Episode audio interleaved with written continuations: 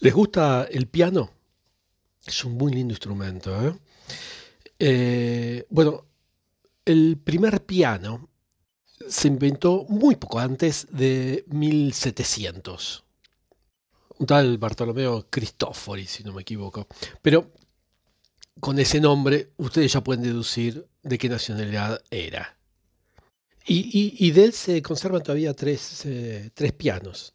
o sea, los tres primeros no sé si los tres primeros, pero del, que creó el primer piano se conservan todavía tres pianos que hizo él. Antes del piano eh, estaba el clave. ¿Conocen el clave? Que también, bueno, clave, clavecín, o clavicémbalo o clavicémbalo. Este es, es lo mismo. Y hay otro que es parecido en el nombre del clave, que se llama clavicordio. Este es distinto. Y todos son antecesores del piano. Incluso si los ven, estéticamente son muy parecidos al, piano. Y entre ellos, estos instrumentos son muy parecidos. Pero solo estéticamente, ¿eh? porque el mecanismo del clave es muy diferente al mecanismo del piano. El piano es un instrumento de cuerda percutida, porque cuando apretas la tecla hay unos martillitos que percuten la tecla. Eh, le pegan, la dejan vibrar y se, van los martillitos, ¿no? O sea, la dejan vibrar y es por eso que suena. En el clave no es así. En vez de percutir, pinza. O sea, es un mecanismo, hay como unas púas eh, que están muy cerca de la, la, cuerda y cuando se aprieta la tecla se levantan y esa púa, o sea, se levanta todo una pequeña armazón eh, que está sosteniendo esta púa y esta púa, em, como se levanta con eso, toca la pinza, la, toca la, cuerda, ¿no? Esta, mm, esta pequeña púa se, mm, eh, se la hace con... Em, ah, el tallo de la pluma de, ave, se hace con eso. Esto da que, como resultado, da que el timbre del, clave es un poco más, es más metálico, no es un poco más, más metálico, y el del piano es más suave. No solo eso, muchas otras diferencias, pero en principio esos son dos rasgos bien diferenciados. Ah, me olvidaba, hay otro instrumento por ahí dando vueltas que se llama eh, el, virginal, eh, pero bueno, no es tan conocido, así que, bueno, no lo nombre, búsquenlo si quieren, si tienen curiosidad, es, bastante, bastante extraño, pero está, está en la familia, bueno, es dentro de los instrumentos de tecla, así que tiene que ver con esto, pero la forma es distinta, es más bien rectangular. Esto es porque las cuerdas están paralelas, ¿eh? a diferencia del, clave y el piano, que, son perpendiculares eh, al, teclado. Pero las cuerdas también suenan por pinzamiento, así que no se le puede dar intensidad, como al forte piano. En, realidad, en estos instrumentos de tecla pinzados, eh, de cuerda pinzada, instrumentos de tecla de cuerda pinzada, la única forma de dar intensidad no es que no se puede, se podía, si uno metía muchas notas, porque sonaba más fuerte, pero no una sola nota, como en el piano, como en el forte piano. Básicamente, si lo escuchan, si lo buscan en, YouTube o en Google para escuchar, es más o menos como el clave. Suena muy parecido al clave y es así muy, muy plano, ¿no? No, no, no tiene diferencias de intensidad. Después, buscando, encontré uno que yo no lo conocía, que se llama el espinal, que tiene una forma rarísima, este, pero es lo mismo que el clave, ¿no? Básicamente suena, eh, es, el, mismo mecanismo. Pero lo habías dicho que el clavicordio es distinto, em, porque en el clavicordio acá el mecanismo no pinza con, el pedacito de pluma, no pinza las cuerdas, sino que ya aquí son percutidas pero a diferencia del fortepiano, la golpean y se quedan un poco pegadas a las cuerdas. Así que la cuerda no vibra mucho y el clavicordio suena muy bajito. Si, si, buscan en YouTube el clavicornio para escucharlo, van a ver que el sonido es más parecido al laúd o a la guitarra y da, es, algo, mm, bueno, intensidad no se le, es muy poca la se puede poner, le pueden pegar más fuerte o más despacio a, la tecla y sí va a haber algo de, intensidad, eh, variación en esa intensidad, pero es, mínima porque suena muy bajo. Eh, tiene un aire más em, íntimo, delicado. Este, cuando, fíjense, búsquenlo y escúchenlo un poco. Esto andaban los instrumentos de tecla cuando un luthier que trabajaba para los Medici eh, inventa, crea este, Bartolomeo inventa el piano. Y lo inventó para los Medici, ¿eh? algo que era como el clave, pero con la particularidad que podía ser suaves y fuertes, podía ser pianísimos y fortísimos. Eh, ¿Y quieren saber cómo se llamaba ese instrumento? ¿Cómo se llamaba el instrumento este antes de llamarse piano o forte piano? se llamaba Gravicembalo col piano e forte. O sea, clavecín que hace piano e forte. O sea, piano en italiano significa suave y forte significa eh, fuerte, supongo que, que lo deben saber. O sea que el piano se llamaba, en principio, clave con suave y fuerte. Y como a nadie le gusta los nombres largos, se los van acortando, se los van acortando, piano forte y después quedó en piano solamente. Había, en otros lugares lo llamaban eh, arpicémbalo, chefá, il piano e il forte. O sea, clave nuevamente que hace el, suave y el fuerte. Bueno, y esto, este instrumento por fin tiene eh, el mecanismo de cuerdas percutidas. Es interesante ir a los museos donde están estos instrumentos porque son distintos. Estos primeros pianos a los pianos modernos son distintos, son increíblemente distintos, pero son eh, el origen del piano. Les comento una anécdota. ¿eh? Bach conoció en vida este instrumento, el, piano, los primeros que hubo, este, pero no le gustó mucho. Le, criticó, Johann Sebastian le criticó que los agudos no sonaban demasiado. Le dijo, habría que intensificar un poco más el volumen de los agudos, que en relación con los graves no es, no es muy brillante. Hace una crítica. Imagínense ustedes, ¿no? Está recibiendo la crítica de Johann Sebastian. Le dijo, dijo, además el mecanismo es bastante mm, pesadote, ¿eh? Porque el clave hacer la cuerda pinzada era un mecanismo muy liviano. Tocabas la tecla y plum, ya está. En cambio, acá tenías que pegarle a la tecla para que martille. El que le había llevado el piano, que era Ziblerman, no era el, que lo había creado, no era Bartolomé, este, no le cayó muy bien la crítica de Bach, o Bach, como se dice también. En fin. Este, no obstante, era Bach el que le había hecho la crítica, así que hizo las modificaciones que le sugirió Bach y el instrumento quedó realmente muchísimo mejor. Muchas veces cuando alguien te hace una, aunque severa, una buena crítica, si viene de alguien que corresponda, que corresponde hacerla, y aunque te duela, este, hacele caso. Bueno, y este instrumento empezó a gustar mucho. ¿eh? Incluso eh, surgió la primera obra. La primera obra para piano es de Ludovico Giustini. Este, y se llama eh, Sonata da Cimbalo di piano e forte detto volgarmente di Martelletti, que son 12 sonatas. Básicamente dice sonata para címbalo del suave y fuerte dicho vulgarmente, del martillito o martillo, para referirse a, ese instrumento pianoforte. Miren, les dije esta obra, se las mencioné porque si tienen oportunidad busquen en, internet en, YouTube o donde sea, eh, para escuchar esta obra en uno de los primeros pianos, el, que hizo Bartolomeo, eh, que está en Nueva York. Escúchenlo, eh, esta obra, y van a ver, va a ser algo raro, le va a ser algo raro a la cabeza, es que le faltan los agudos. Yo cuando lo escuché,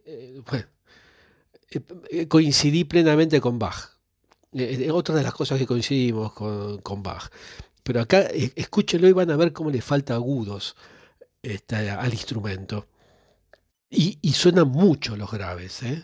Eh, eh, insisto, búsquenla y se van a, van a, ver lo que. Van a ver cómo Bach tenía razón. Búsquenla, esta obra tocada en, en, ese piano forte este, de la época, de 1700, creo que es el que se conservan del 22, del 26 y del 30 y 1732, creo que son los tres que se conservan de, del creador del piano.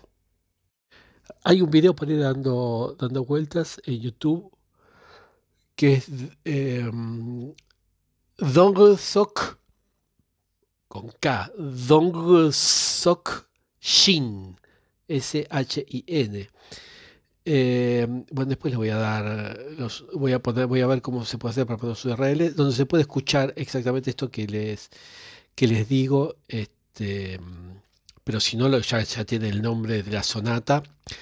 Eh, Ludovico Giustini, entre comillas pongan Giga, y es la sonata número 6 para fortepiano de 1732.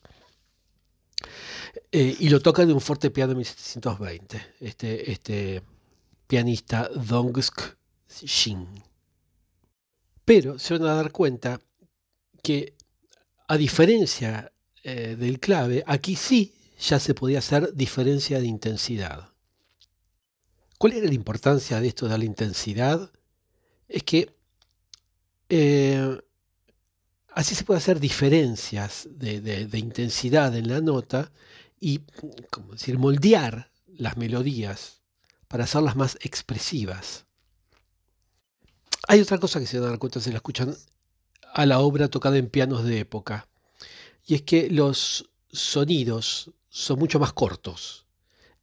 Y si la escuchan en pianos modernos, van a ver cómo el ambiente sonoro es distinto, cómo dura más el, sonido.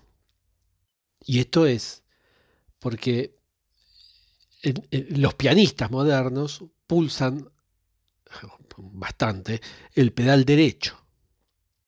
Este pedal lo que hace eh, es dejar que las cuerdas vibren libremente, no, tiene apagadores. Y entonces suenan muchas cuerdas a la vez. Oh, bueno, suena, sigue sonando la que tocaste recién y estás tocando otra y sigue todavía vibrando la anterior. Es, eh, acá ya va en gustos. ¿eh? Olvídense de que una cosa es más moderna, eh, mejor, lo que sea. Acá va en gustos, depende cómo, cómo le guste a uno. A, mí ese abuso del pedal derecho no me convence, no me gusta mucho, pero bueno. Está bien, ¿eh? usarlo también está bien, porque no hay por qué imitar los, sonidos de, la época. Uno puede crear, eh, la misma pieza puede crear nuevas cosas, ¿no? Pero también es cierto que el estilo original suele quedar mejor, porque así lo pensaron, que sea corto ese sonido, que no esté mezclado con otro, que no se vaya difuminando mientras aparece otro más fuerte es como que estéticamente tiene más sentido. Para mí es como cuando eh, estos restauradores de obras de arte, de cuadros, em, le sacan el barniz y se ve cómo era realmente la obra antes, antes que le pongan esos barnices de protección. Este, y se ven otros colores, o como cuando los colores se van perdiendo. Eh, yo voy a hablar de los pigmentos en las, en las pinturas, que es un viaje histórico increíble de, cómo, de los colores. Este, pero eh, eran de otra intensidad en su momento y ahora uno los ve distintos. Eh, bueno, no me voy a ir por el tema de las, de las pinturas, sigo con el piano. Personalmente yo creo que eh, cuando le pegan tanto, apretan tanto hasta el fondo del pedal derecho, este, queda un sonido muy emborronado. Eh, recuerdo mi amigo Sam que, bueno, él tiene que catar ciertas bebidas, este, y alguna vez estábamos, tengo que decirlo, estábamos en Suiza tomando algo, y su mujer se pidió un trago eh, con muchos ingredientes. Em, y él que siempre, no importa a quién se pida algo, dice, ¿puedo tomar el primer sorbito?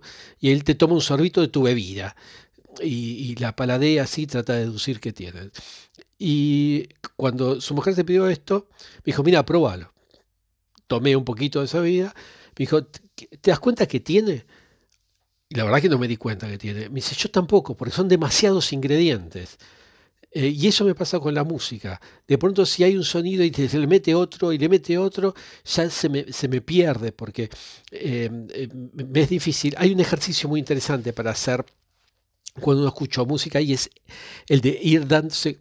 No, pero esto es para otro audio. Ir dándose cuenta de las notas y de qué instrumento les está haciendo y tratar de escuchar a cada uno separadamente, conjuntamente.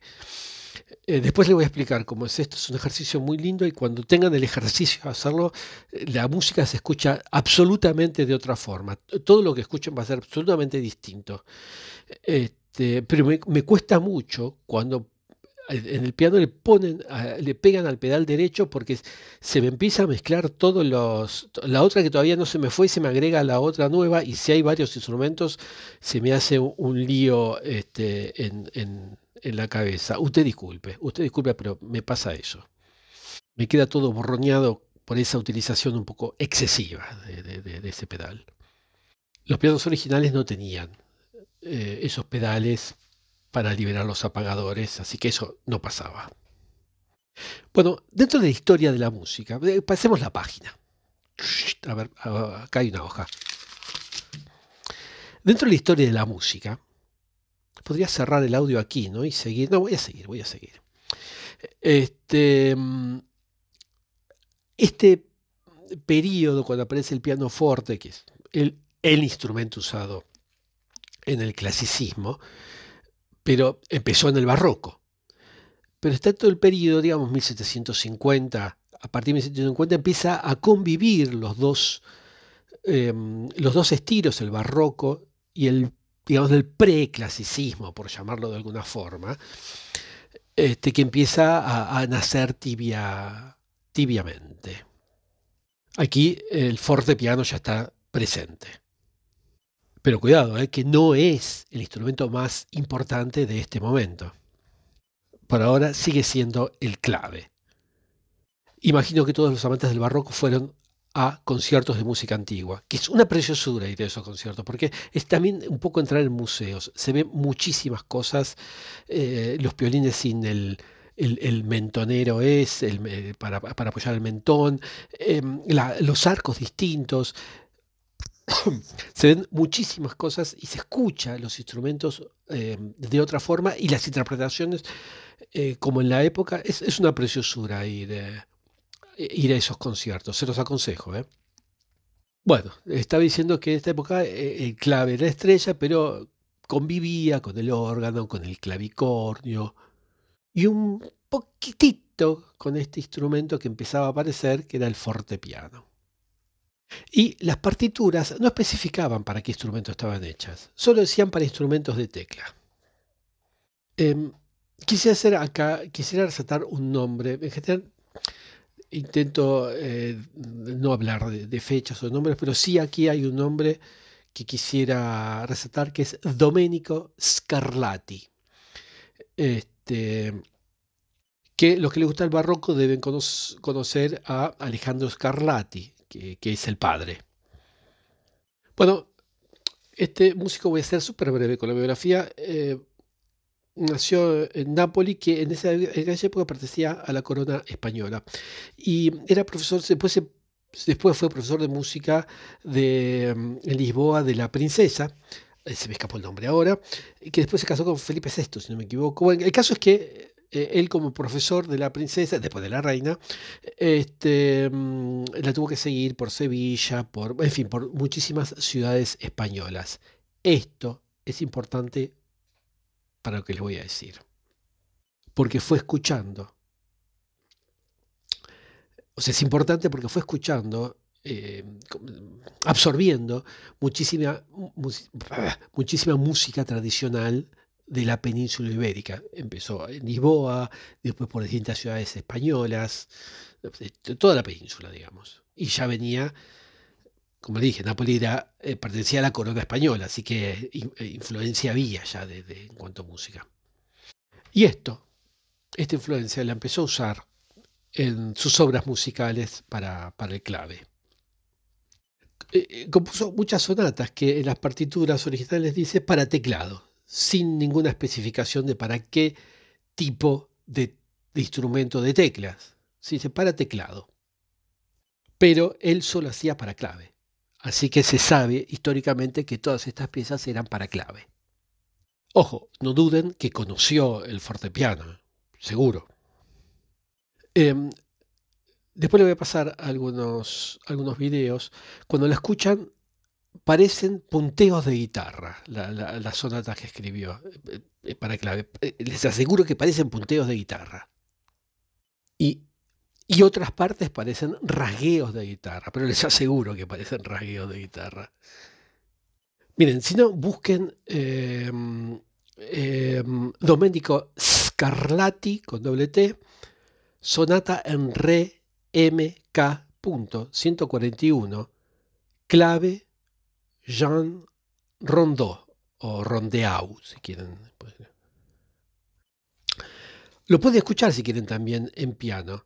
Es curioso, cuando estaba eh, armando el guion de esto, em, me, llama la atención cada vez que, em, bueno, lo pueden escuchar en piano, en la misma, de Domenico Scarlatti, interpretada por Marta Argerich. Les decía que cuando estaba armando el guion de esto y estuve investigando, cada vez que eh, alguien habla de música, de piano, y habla de Marta Argerich, inmediatamente antes de decir el nombre de Marta Argerich, empieza a decir toda una serie de elogios de la grande, de la increíble, de la magnífica Marta, y no lo dice de otros, o, a veces sí, pero en general no tanto. Y me llama la atención que siempre, siempre, siempre de Marta Argerich eh, está todos esos... Eh, la precede todos esos elogios antes de su nombre, sea quien sea que escribe, que comenta algo que sea de, a la pasada de ella. Eh, lo vi también cuando veo reportajes de pianistas, cuántos, si no todos. las pianistas creo que todas se inspiraron en, Marta Argerich para, para, para ser pianistas. Es, increíble la cantidad de pianistas eh, famosas ahora que, le rinden tributo y elogios y que dicen cuando eran chicas soñaban con ser Marta Argerich.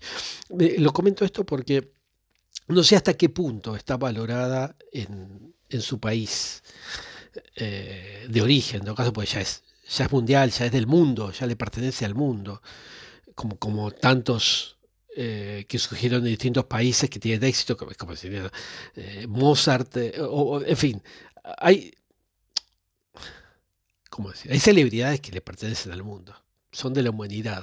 Marta Argerich yo creo que es así, pero bueno, nació en Argentina y yo no sé hasta qué punto allí se la tiene, no lo sé, lo ignoro, no, no, estoy diciendo que como algo que, no sé cómo la es que sencillamente no lo sé cómo, cómo la tienen, en qué nivel la tienen. Bueno, volviendo al tema, pueden escuchar solo ella, solo te recomiendo por ella porque hay que darle una velocidad al piano este, que pocos lo pueden hacer, ella lo puede hacer eh, poniendo los acentos correctamente y, aparte, bueno, haciendo una obra excelente. Así que si lo van a escuchar, escúchenlo interpretado por ella. Por la grande, por la magnífica Marta Argerich. Si la ven, eh, yo, creo, yo creo que es imposible, es imposible tocar más rápido. Y lo curioso es que Scarlatti, que hacía obras para clave, es muy habitual en el repertorio para piano. Aquí, como decía Marta Argerich, lo hizo, hay que tocar muy rápido, porque el clave era mucho más rápido que el, que el, que el piano. Este, y las obras que se hacían. Y mm, este, tal vez por eso, eh, y por, esta influencia que tiene Marta Argerich y que tocó a Scarlatti es que la verdad que hay muchas obras para piano de Scarlatti que, que son originariamente para clave, pero bueno, se la transformaron para, para, mm, para piano. bueno, después voy a comentar una anécdota sobre las partituras. No, no me quiero desviar. Le voy a comentar una cosa. Por esta época, como la pintura, los músicos o trabajaban para la corte o trabajaban para la iglesia. No había otras posibilidades. O sea, las obras eran o para la iglesia o para la corte, eh, como los cuadros que eran para la iglesia o para la, corte. Ya después, en el romanticismo, eh, empieza a aparecer esa figura del músico artista, que, que, sube al escenario, que, va, que puede tocar en los teatros, que, digamos, o sea, que la profesión ya estaba liberada, ¿no? recaudaba dinero tocando en, los teatros y no ya de, un mecenas o de la iglesia, de un mecenas, sea la iglesia o sea, o sea la corte. Pero no estamos ahí, ¿eh? ¿Por qué les comento esto? Porque Domenico Scarlatti tuvo un alumno, el padre Soler, el padre Antonio Soler. Y eh, este alumno también compuso sonatas, 120 sonatas para teclado. Y, como su maestro, también tiene influencias de la música tradicional española de la época. Hay un fandango de Antonio Soler en clave, eh, que es el que inspiró eh, todo este audio y hasta aquí quería llegar. Me tomó casi media hora. Ahora voy a hacer otro audio, posiblemente me tome otra media hora. No, voy a tratar de hacerlo más cortito. ¿Qué era necesario hacer todo este recorrido para entender el instrumento? Ahora es necesario hacer un pequeño recorrido para entender qué es lo que pasa con las manos de la de Olga Pashchenko, que es la que está mm, eh, ejecutando la obra. Em, y porque de, de la dificultad y del virtuosismo que hay que tener. La obra también la puede escuchar en tres instrumentos distintos. La puede escuchar en clave, en clavicornio y en piano. Y es interesante escucharla en los tres instrumentos y que intenten decir, o sea, para ustedes mismos, cuál es el que les gusta más. Como les dije, son gustos. Este, y no tienen por qué despreciar la cuestión moderna o la cuestión antigua. A mí me gusta, no sé si voy a influir si digo, ¿por qué no? A mí me gusta como se lo pensó en el instrumento que se lo pensó. Este fandango se basa en una especie de motivo de 12 notas y sobre em, ese motivo se van sucediendo episodios y son 10 minutos que, a mí me alucinan. Se van a dar cuenta de la cuestión española por ese 1, 2, 3, 1, 2, 3 de la, mm, del fandango. Para que el clave suene un poco más, em, van a ver que el clave tiene dos teclados, uno superior y otro inferior. Eso es porque depende si tocan arriba o abajo, accionan distintos mecanismos. Si tocan el teclado de abajo, juego de cuerdas se junta con el juego de cuerdas del teclado de arriba. por ese mecanismo, ¿no? De forma tal que si toca el teclado de abajo suenan dos cuerdas a la vez. El, clave que van a ver en el, video de Olga es bien, bien barroco. Yo lo escuché en clavicornio a esta obra y la verdad que se, rompe totalmente el sonido. Eh, bueno, yo no soy crítico de música, puedo decirlo. Me parece una porquería, así. No, me gustó. No se puede comparar al clave de, Olga. el, clavicornio no da, es un instrumento que no da para esta pieza. Necesita, aparte, un virtuosismo tal para tocar que no, no, da. Es una pieza virtuosísima que, necesita una, una, bravura de parte del pianista o la pianista para ser ejecutada que pianista o, clavecinista este, que, que con el clavicornio no da. El clave para mí le va perfecto, como un guante, como anillo al dedo. Como anillo de casamiento al dedo. Si la escuchan en piano moderno, van a ver que la parte folclórica española se resalta mucho más. Incluso le da diferencias de intensidad que el clave, el instrumento que venía ganando hasta ahora, el clave no puede hacer esas diferencias de intensidad. O sea, como puede ir de suave a fuerte, puede redondear mucho mejor las frases. El, fraseo queda más melódico. Porque claro, no es lo mismo un sonido pinzado que un sonido percutido. Eso es percutido en donde se deja vibrar las cuerdas. E, es más redondo el sonido percutido. Pero a mí, discúlpeme, me sigue gustando más el clave tocado por Olga.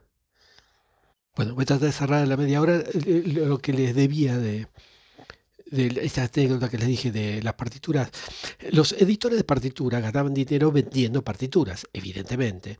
Entonces, muchas veces, aunque los autores no lo habían hecho para ciertos instrumentos, ellos le ponían. O sea, hacían una obra para clave y ellos ponían para clave, piano y, clavecín, clavicémbalo, y le agregaban todo porque mientras más vendan, mejor. Después que se rompa la cabeza el que lo tenía que, ejecutar.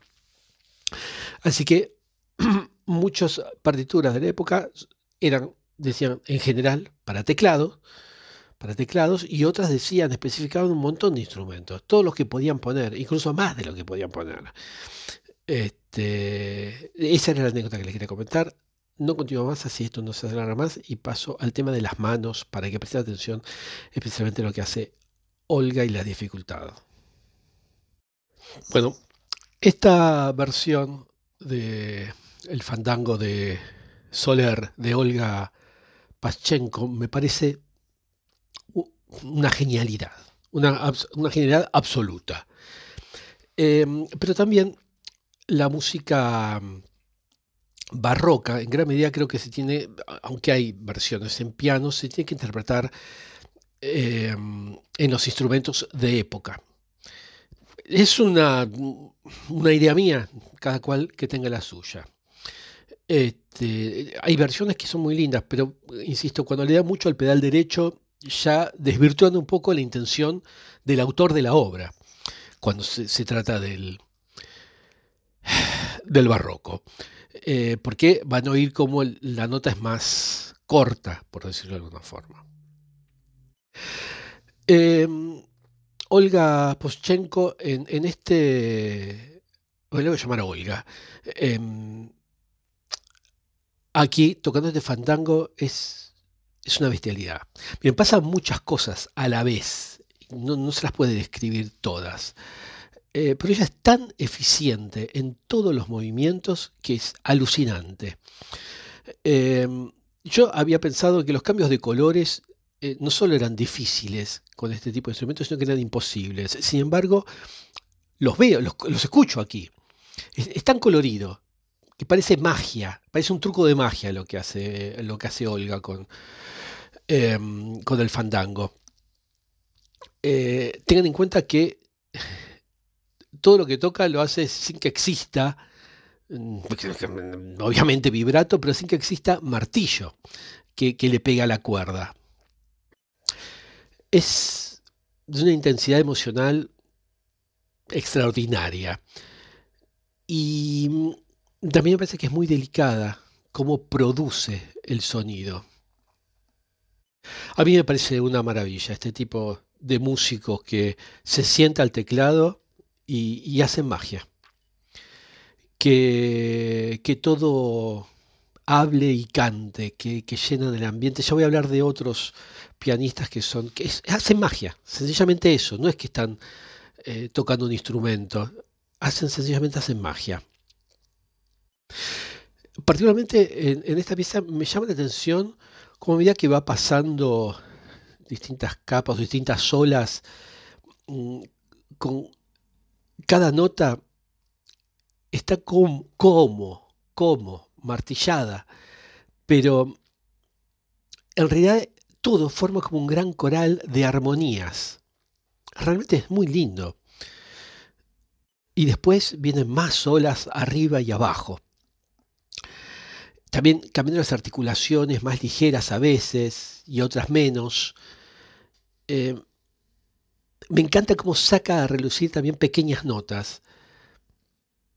Y cómo se desenvuelve con esos arpegios que no son para nada cortos y son muy complicados. Em, porque también, entre otras cosas, están las teclas que en el piano son negras y aquí vieron que está cambiado de color. Las negras son blancas y las blancas son negras. Eh, cuando le pega a las que aquí son blancas, que en los pianos modernos son negras, es muy fácil fallar.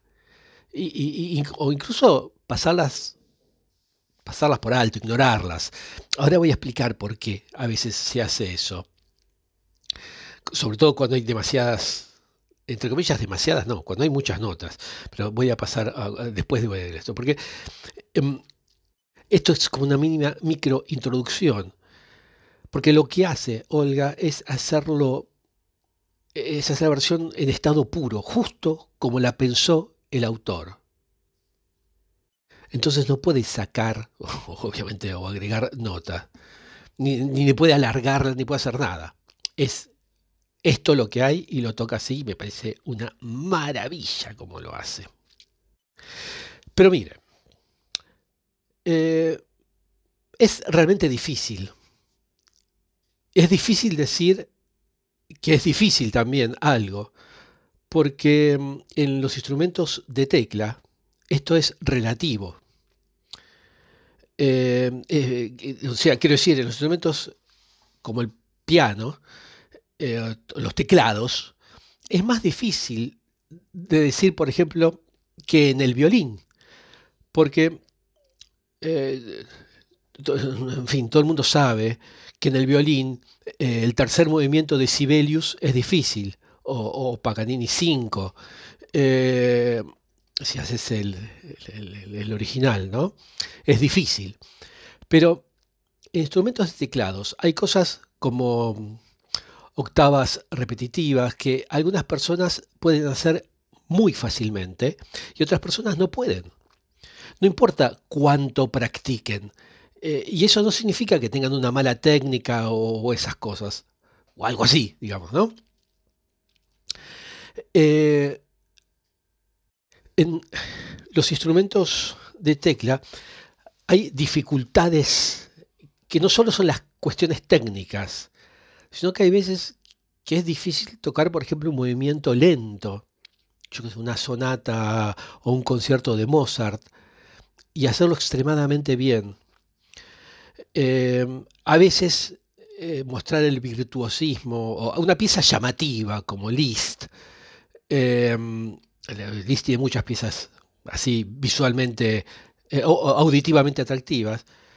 Y estos que tienen facilidad generalmente por un tipo de mano, digamos, que tienen, eh, solo con practicar lo consiguen en algún momento. Pero insisto, de pronto tocar piezas, movimientos eh, lentos, les resulta difícil en cuanto a la dificultad de los instrumentos de tecla. Porque cuando ejecutas un movimiento lento, tenés que saber qué estás buscando exactamente. Si no, no sirve para nada practicar.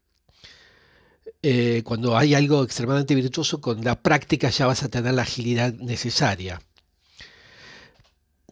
En el caso, en este caso, tiene, empieza lento, o sea que tenés que tener bien claro lo que estás haciendo y después empieza a ver, eh, se va acelerando, hay corridas.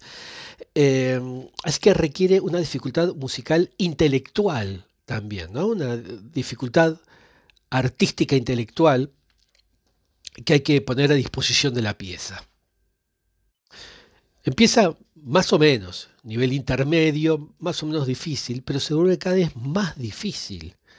y hacia el final tiene todo. Tiene carreras, octavas, dobles terceras. Es un tipo de pieza que en eh, algunos lugares y pasajes son básicamente imposibles de tocar. Ustedes vieron los cruces de manos, pero los cruces de manos son izquierda sobre eh, bajo derecha, izquierda sobre derecha, derecha bajo izquierda, izquierda y, aparte eh, muy cerca a veces unos de otros. Em, a veces es la misma nota que tocan con una... Oh, eso es una locura, es una locura. Lo que les decía recién, em, que después lo iba a comentar, es que hay veces que se hacen arreglos, se, los, se arregla un poco. Em, bueno, esto es un, secretito, no lo cuente, ¿no? Eh, pero les cuento que a veces en esos arreglos se deja de lado una o dos notas que igual el público no las oye, este, porque si no, no pueden, sencillamente no pueden. Y lo difícil de lo que hace mm, Olga aquí es que, digamos, tiene que sonar liviano, incluso fácil, como que lo va ejecutando y nada más. Pero hay tantas notas para tocar y tantas al mismo tiempo, con la mano izquierda saltando por todas partes, eh, con décimas eh, saltando por allí, por allá, por aquí, por allá, eh, y lo hizo sonar tan fácil. Y ese es el punto.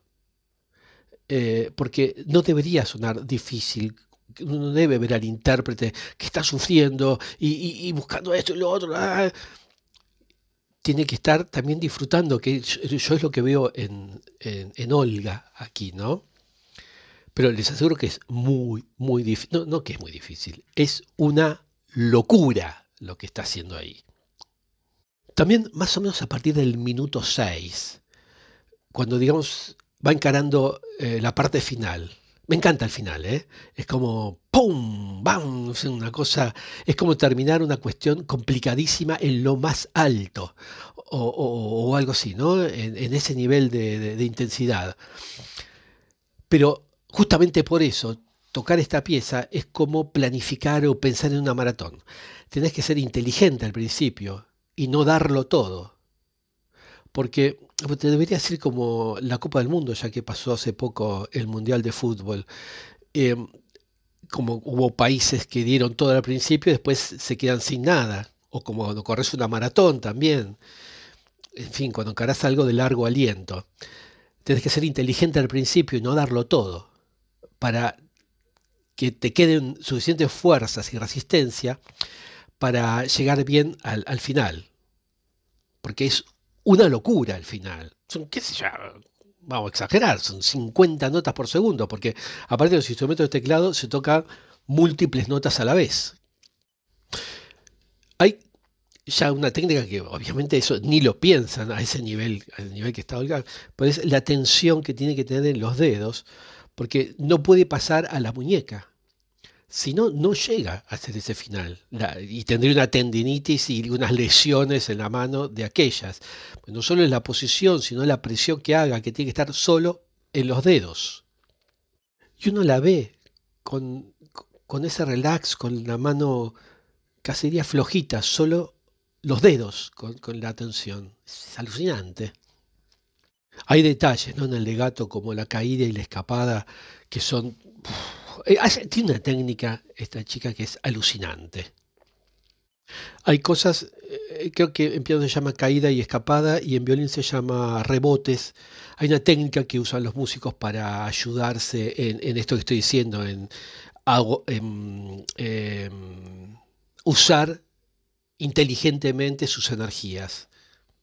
Pero piensen cuando están usando, cuando tienen que usar estos dedos para, tengo que usar los dedos, estoy, yo estoy, estoy mirando los dedos, tengo que usar los dedos hasta tocar, por ejemplo, tres notas con, con la mano derecha y, dos con, con, la mano izquierda en otro lado, o cruzarlas, o tocarlas casi una arriba de la otra, o arriba una de la otra. Pero para los que nunca tocaron eh, un instrumento de teclado, piensen que em, hay notas que tienen que sonar al mismo tiempo y uno tiene un solo cerebro y a veces tiene tres dedos que está tocando de un lado, dos o, cuatro del otro. Este, y tienen que sonar al mismo tiempo, algunas y otras no. No sé si esto les da una idea de la extrema dificultad que tiene lo que está haciendo aquí la intérprete. Pero le decía más o menos por el minuto 6, son esos últimos minutos em, que, vienen después de la parte, entre comillas, suave. Em, son. Tienen que ser extremadamente. Son extremadamente complicados, pero tienen que parecer extremadamente sueltos. Y lo tiene que hacer de la forma. de, una sola forma correcta. Si empezó mal, cuando encara el minuto 6, eh, ya está muerto todo el tema, ya está, se, pudrió, no va a llegar. Eh, ya está lastimada, o sea, como, insisto, como cuando corres, cuando haces algo de largo aliento, si estás llegando a un poco más del eh, el tema, duró unos 10 minutos. Ahí, si pasaste la mitad y ya estás destruido, no llegas, no llegas a la mitad. Perdón, no llegas al final. Hay muchísimos otros detalles. hay veces que para no lastimarse la mano ya tenía de tocar distintas partes en la tecla, un poco más adelante, un poco más atrás, eh, cuando lo tocas muy rápido, para no tocar del mismo lado, eh, para no tocar, en fin, para no lesionarse. Pero bueno, no vamos a entrar en, extremos detalles. A todo esto, algo que lo comento porque cada tanto me viene a la cabeza y después empiezo a hablar de otra cosa y se me va, es que tenés que entender la pieza tenés que comprenderla, qué es lo que quiso decir el autor, y, un montón de otras cuestiones, ¿no? En la historia, eh, como yo les comenté, inspiración, de dónde venía, de España, de esto, etcétera, etcétera. Yo no investigué mucho sobre la pieza, pero no me cabría la menor duda que esta pieza en la época era la más difícil que había. Porque yo la veo ahora y pienso en pocas que son más complicadas. Eh, tengo un par, pero en piano, después ya en piano, eh, en piano, eh, como se dice, en piano moderno. Yo hace un rato cuando hablaba de ciertas manos, pasa, me voy acordando, no quiero interrumpir a veces la idea, pero ahora vuelvo sobre el tema, que si uno tiene manos chicas, bueno, se tiene que olvidar. Y qué facilidad que tiene alguien que tiene manos grandes, con, los dedos. Hay ejercicios también que hacen. Eh, sé que los violinistas, imagino los pianistas también, eh, no solo para ejercitar todos los dedos, sino para tratar de ampliar el, rango que pueden, que pueden tocar. Pero bueno, si tienes manos chicas, no tenés nada que hacer, son manos chicas. Hasta luego. Vas a tener que, empezar a arreglar todas las partituras, dejar de tocar algunas notas extra, en fin, cosas así, ¿no? No sé, cómo te enrollar algún acorde. E, eso pasa en muchas piezas, ¿eh? que muchos eh, intérpretes lo hacen. Entre los autores está Rachmaninoff, que tenía unas manos enormes. Eh, entonces él tocaba, componía unas cosas que, bueno, eran para manos enormes y a, los, otros le quedaba como guantes, le quedaba grande, no eran para sus manos. Así que bueno, se tenían que rendir y no podían tocarlo.